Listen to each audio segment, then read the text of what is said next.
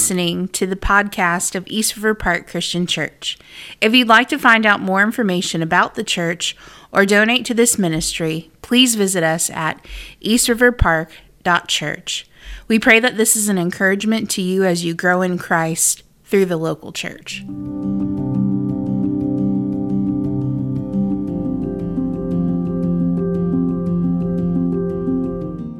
Um, my wife, my wife and I, we sat in her parents' uh, driveway, getting ready to walk inside her her home, and we'd only been dating for uh, a few weeks, but it was time to officially meet her parents. In fairness, I had I had already met her parents before because I dated her cousin. Um, I'm from Kentucky, so that all checks out. Um, this would be the first time I met her parents while also dating their daughter. I was uh, a little fearful, rightfully so. And I, as I walked in the front door, her father, he's, he's sitting on uh, his recliner. And I'd say in, the case, in a lot of these cases, um, he was sitting there cleaning his handgun. And I don't think that was a mistake or a coincidence. If I was a gambling man, I would say that he was probably doing that on purpose. And uh, but it did have this healthy fear grow in me, a fear that like if you hurt this man's only daughter, uh, it, you would pay dearly for that. And so he sat there um, um, in his chair and several years later, I, I, took this ride with him in his truck around town, and, and my heart was beating really fast. And I showed him the ring uh, for my wife, and I, I asked his blessing to marry his daughter. And he, again, he sat there in silence for quite some time, and um, that fear kind of grew in me, and he made me promise that that she would finish college and if we got married, and she did. So, but I was terrified in that truck, uh, and I, and I think it was a healthy fear. And and in reality, there are there are healthy fears uh, in this world. Whether it's a a son-in-law fearful of what a father-in-law might do if he ever hurt his baby girl, a student fearful of what a teacher might do if they get out of line, um, a citizen fearful of what authorities might do if they uh, break the law, a child fearful of what their parents will do to them if they disobey. And of course, those things can be. Uh, can cross a sinful and, and I would say terrible boundary. But if anything, I think our culture has lost a needed fear of those with authority. So, yeah, there is such thing as a healthy fear, but that's not the passage we're looking at today. Today, we're not learning how to avoid fear uh, from those that are for us. We're, we're learning fear, how to avoid fear from those that are against us, or I would say specifically against God. When enemies of God are near, when enemies of God surround you, when enemies of God uh, seek to harm your character or your life or your reputation, because look, um, it's here and it's coming. We are not safe because we're in East Tennessee. The enemy is here and growing. So, what will East River Park do when it finds itself as one of the last remaining churches that are faithful to the gospel and to his word? What will you do when it seems like all your friends and all your family have bailed on God for the God of self seeking happiness that's sprinkled with a little morality. So, yeah, the enemy is here, and Psalm 27 and 28 will show us uh, through the lens of David why Christians fear no one. So, we'll be um, in Psalm 27 today. Uh, that's our focus for this week and for next week why Christians fear uh, no one. If you have a digital Bible, again, I'll read out the ESV. If you have a bulletin, it's all there in your bulletin. But uh, before we read and study the text, let's pray together. God, we are uh, a humbled people. God, and I'm, I'm thankful uh, for the gathering of, of the saints, for those in the first service and those in the second service to, to gather with each other, to encourage one another, to sing together and study your word. God, forgive us for when we, it just seems like this is just something we do. God, this is a supernatural gathering. This is unique. It is strange in a culture that doesn't want anything to do with you. It's, it's strange in a culture that, that would think it's silly or a waste of time to look at the truth, an unchanging truth in a book. So, God, I pray that you would speak to us, that, that you would first, you would speak to me, that you would change my heart, my mind, that I might see myself for who I truly am and my desperate need for Christ before you. And um, so, God, uh, just be with us. We ask these things in your Son's name. Amen. Psalm 27, this is what it says. We'll read it together. It says, Of David, the Lord is my light and my salvation. Whom shall I fear? The Lord is the stronghold of my life. Of whom shall I be afraid? So when evildoers assail me to eat up my flesh, my adversaries and foes, it is they who stumble and fall. And though an army encamp against me, my heart shall not fear. Though war rise against me, yet I will be confident. And so, one thing I've asked of the Lord that I will seek after, that I may, may dwell in the house of the Lord all the days of my life, to gaze upon the beauty of the Lord, to inquire in his temple. For he will hide me in his shelter in the day of trouble.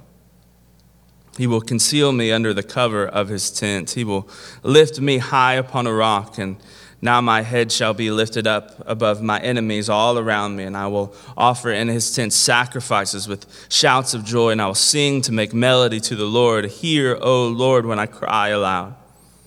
Be gracious to me and answer me. You have said, Seek my face, and my heart says to you, Your face, Lord, do I seek. Hide not your face from me. Turn not your servant away in anger. Oh, you have been my help. Cast me not off. Forsake me not, O God of my salvation. My father, my mother have forsaken me, but the Lord will take me in. Teach me your way, O Lord. Lead me on a level path because of my enemies. Give me not up to the will of my adversaries, for false witness have risen risen against me, and they breathe out violence. I believe that I shall look upon the goodness of the Lord in the land of the living. Wait for the Lord. Be strong. Let your heart take courage. Wait for the Lord. I'll state the obvious uh, this is a psalm of David.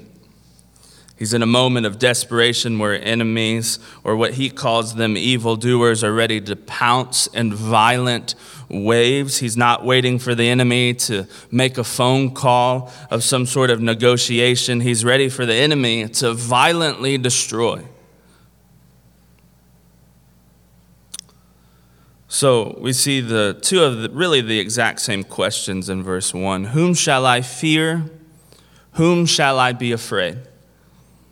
Well, we don't know when David specifically wrote this psalm, so we don't know if that enemy he's referencing is King Saul and those around him. It's possible he's referring to the surrounding nations of Israel as his enemy. The only thing we know is that David is referring to a person or persons, not just a situation. It's the pronoun, whom shall I fear? Whom shall I be afraid? And the quick answer is no one. Like David has no reason to fear the enemy. He has no reason to fear in the same way that we have no reason to fear. It says, The Lord is my light and my strength. Two words that go together. In the first line, you see the two words light and salvation. That is actually a running theme throughout the entire Bible. We're a people that walk in darkness. We need a light. I mean, even Isaac mentioned it during his communion devotional or Matthew's communion devotional through Isaac, however you want to view that. Um, we are a people that walk in darkness, and we need uh, light to pave the path of salvation. That's exactly what Jesus did looking at John 8 12. Again, Jesus spoke to them, saying, I am the light of the world. Whoever follows me will not walk in darkness, but will have the light of life.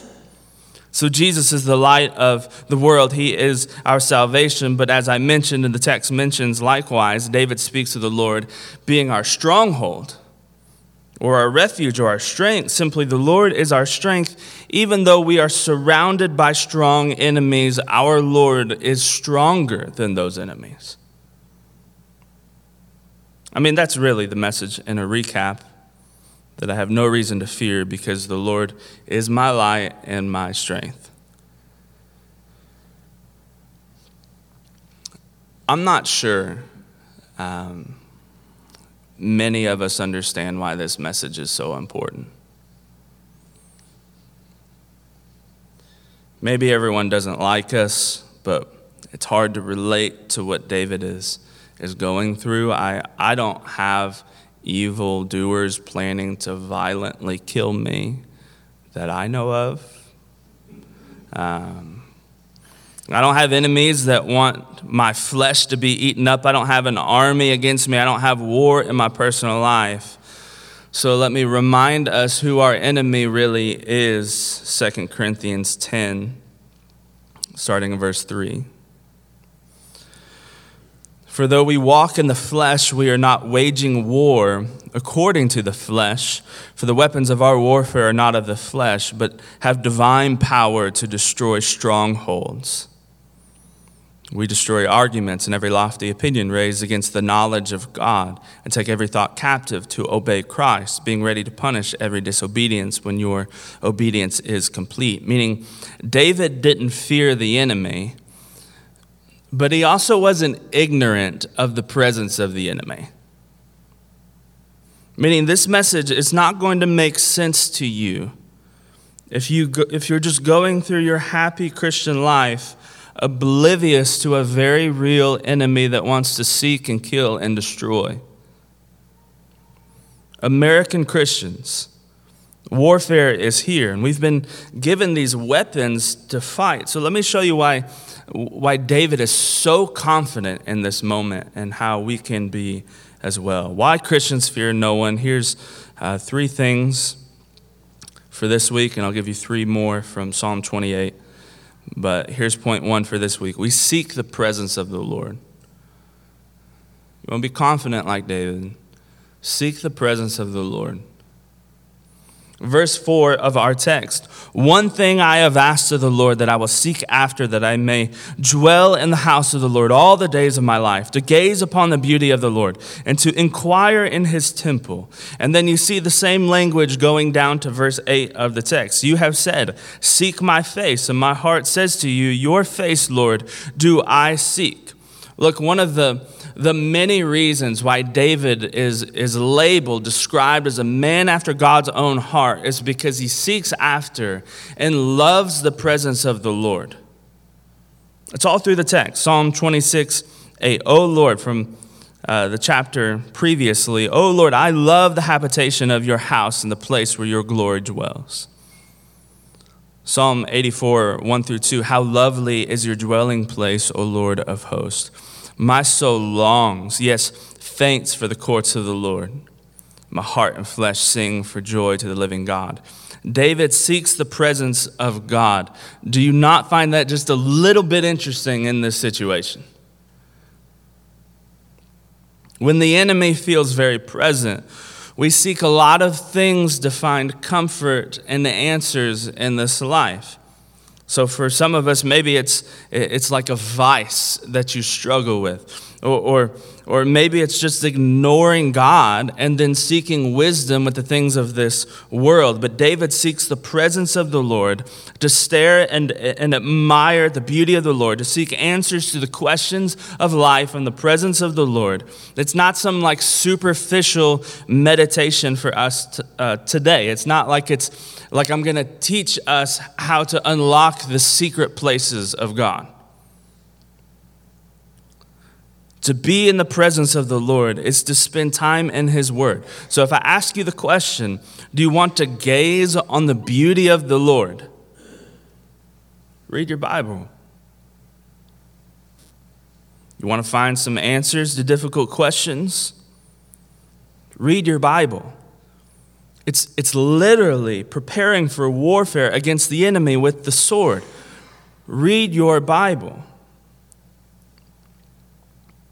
So there's a good chance that, that you and I, we feel all out of sorts when the enemy is in the backyard because we spend most of our time looking out the back window rather than gazing on the beauty of the Lord. Or let me make that even more simple for us there's a good chance you and I are filled with this unending anxiety because we're too busy watching all of the other world's problems and not resting in the presence of the Lord by reading His Word. I'll press a little deeper. Because David. Um, He's not just speaking about a desire to be in the presence of the Lord in some sort of spiritual, or at least not just in some spiritual or eternal sins. David is also using language of a physical dwelling place of the Lord. Right there in Psalm 27, he uses temple language, he uses shelter language, he uses tent language. So, throughout the Old Testament, reading through the Old Testament, the presence of the Lord is found in a physical dwelling, whether that's the tabernacle or whether it will become the temple. In the New Testament, I would say the presence of the Lord is still found in the temple. That doesn't mean Jesus couldn't pray with his Father on the mountain, because he does. But Jesus, he also went to the temple. Listen to the words of Jesus, shares with his parents when they finally see him in Jerusalem. They've been looking for their kid. This is what he says to them, or at least the narrative. This is Luke 2, verse 48. And when his parents saw him, they were astonished. And his mother said to him, Son, why have you, been, why have you treated us so? Behold, your father and I, we've, we've been searching for you in great distress. And he said to them, Why were you looking for me? Did you not know I would be in my father's house? And then later on, Jesus, he, he dies and rises from the dead, and he sends us the Spirit, our helper, our advocate, 1 Corinthians 3.16. I mean, do you not know that you are God's temple and that God's Spirit dwells in you? Meaning, the, like the radical meaning of that reality is that the presence of God dwells in us as followers of Christ. Here's the problem with that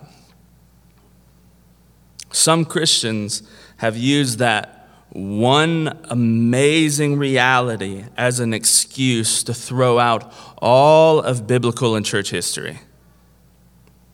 As if, cool, like my body is a temple, I have the Spirit, I have the presence of, the God, of God, and I'm not sure I really even need the physical gathering anymore.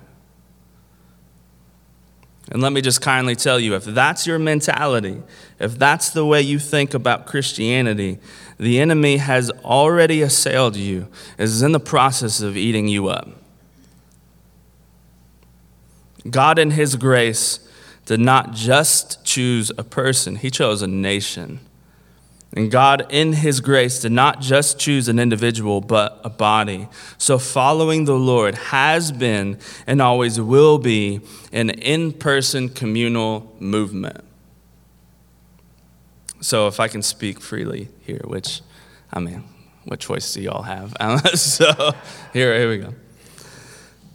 When COVID hit, um, I wish we didn't close the doors of East River Park for two months.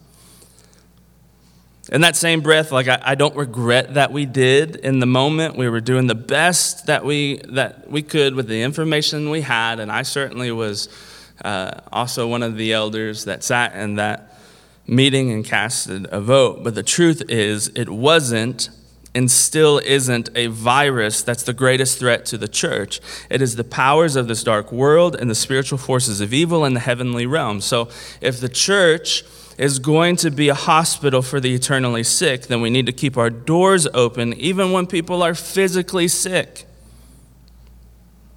If you don't feel good, or if you pop positive for COVID or, or the flu, like stay at home, get better. There's no shame in that.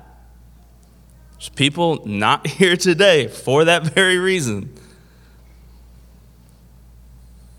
It's no shame, but the rest of us will be here worshiping and we'll welcome you when you come back. Please don't ignore the enemy. Don't underestimate the enemy.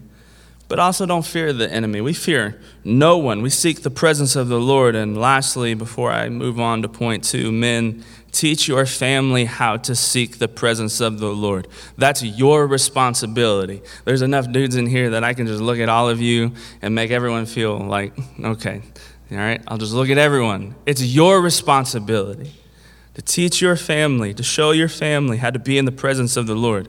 That's your responsibility, no one else's. Why Christians fear no one. Here's point two. We sing of a victory that is promised. Sing of a victory that's promised. Um, several years ago, I was sitting in a church service. Um, it's a church plant time of worship. We met in a movie theater, so they would display the lyrics to um, the songs we were singing on the movie screen. So it was pretty. Thought that was pretty unique, and had a worship leader who is now a well-known Christian artist. So like everything was spot on. The worship was spot on. But the entire time I was singing, um, I had a friend next to me belting out lyrics. Uh, how do I put this? Um, in the most painful way a person can sing. All right, and every note was out of key, and I, I just kept telling myself, like, Jason, all right, it's not about you. You, you quit listening to every. we're singing to Jesus, but I had trouble singing that Sunday. And so I know it's easy to get distracted during worship. Um, I know not everyone here likes the style of worship that we do. I know not everyone here likes singing. Like it's not just a church thing, you don't sing anywhere. And yet, music and singing are they're the heartbeat of worship in the scriptures. In fairness, yeah, David's a musician, but listen to his words at the end of verse 6 I will offer in his tent sacrifices with shouts of joy. I will sing and make melody to the Lord. We don't have a worship team at East River Park so we can entertain you. We don't have a worship uh, team here at church so we can like fill in the gaps of a service. We don't have a worship team so we can emotionally manipulate you uh, so you can respond to the preacher. The worship team exists to lead us in lifting up the name of Christ. It's literally why the value states Christ exalting worship, to lift up Jesus. We sing for really the same reason David sings in Psalm 27. It's this cry of victory in anticipation of the actual victory. Look at Numbers 10. Verse 10 On the day of your gladness also, and at your appointed feast, and at the beginnings of your months, you shall blow the trumpets over your burnt offerings and over the sacrifices of your peace offering. They shall be a reminder of you before your God. I am the Lord your God. So, what a profound statement to the enemy. I mean, to have war rising around us and then a bunch of Christians gathered to sing about Jesus. I mean, what a statement to a world that just is so negative. To have the world burning and a bunch of Christians gathered to sing about victory in Christ. It's this holy confidence rooted in the truth of the word. Take my health and I'll sing. Take my job and I will sing. You take my life, and I'll sing for the ages to come. The amount of confidence Dave, David shows is a testimony of what we need. It's like it's not the preacher trying to boost Sunday attendance, wishing the services would like level out attendance wise. It's not me trying to guilt you into singing. It's Scripture. This is Ephesians 5. Starting in verse 15. Look carefully then how you walk, not as unwise, but as wise, making the best use of the time because the days are evil. Therefore, do not be foolish, but understand what the will of the Lord is, and do not get drunk with wine, but be filled with the Spirit, addressing one another in psalms and, and hymns and spiritual songs, singing and making melody to the Lord with your heart, giving thanks always for everything to God the Father in the name of our Lord Jesus Christ submitting to one another out of reverence for Christ. So the days are evil, the enemy is at hand, and the will of the Lord is to gather and address one another in psalms and hymns and spiritual songs. The will of the Lord is for you and I to sing and make melody to the Lord with our heart. Sing, church. I mean, even if you sing, you're like, I'm, I don't sing. If you don't sing anywhere else, Sing of the victory that's promised, even if you don't carry a tune. I'll try to ignore it. Sing for the victory that is promised. I mean, make East River Park a testimony that anyone that walks into this building, they know, like, this church sings loudly for the name of Christ. Why Christians fear no one. Lastly, three, we believe in the goodness of the Lord. What you see is this back and forth pleading in the Psalms, Psalm 27. There's a prayer of desperation, then truth, and a prayer of desperation, and then truth. And I think that's a good way for us to think about prayer and difficulties of life. Pray, look at the promises. Pray, look at the promises. Pray, look at the promises. It's the pattern we see in verse starting in verse 9. Turn not your servant away in anger. You have been my help. Don't cast me off. Don't forsake me, God of my salvation. Yeah, my father and mother have forsaken me, but the Lord will take me in. Teach me your ways. Lead me on a level path. Verse 12. Don't give me up to the will of my adversaries. They speak uh, of a false witness and breathe violence. And then we get to verse 13. I believe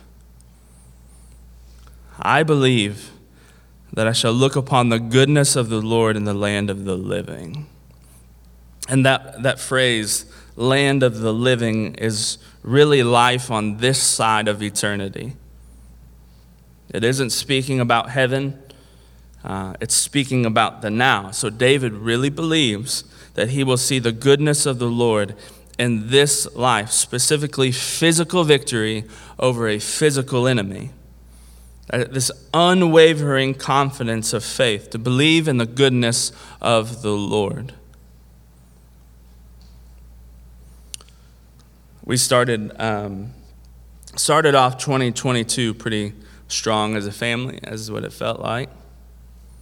Things were going well. Kids are doing well in school. My wife, uh, she started working full time at Isaiah 117, and so things were going well, and then it slowly began to unravel.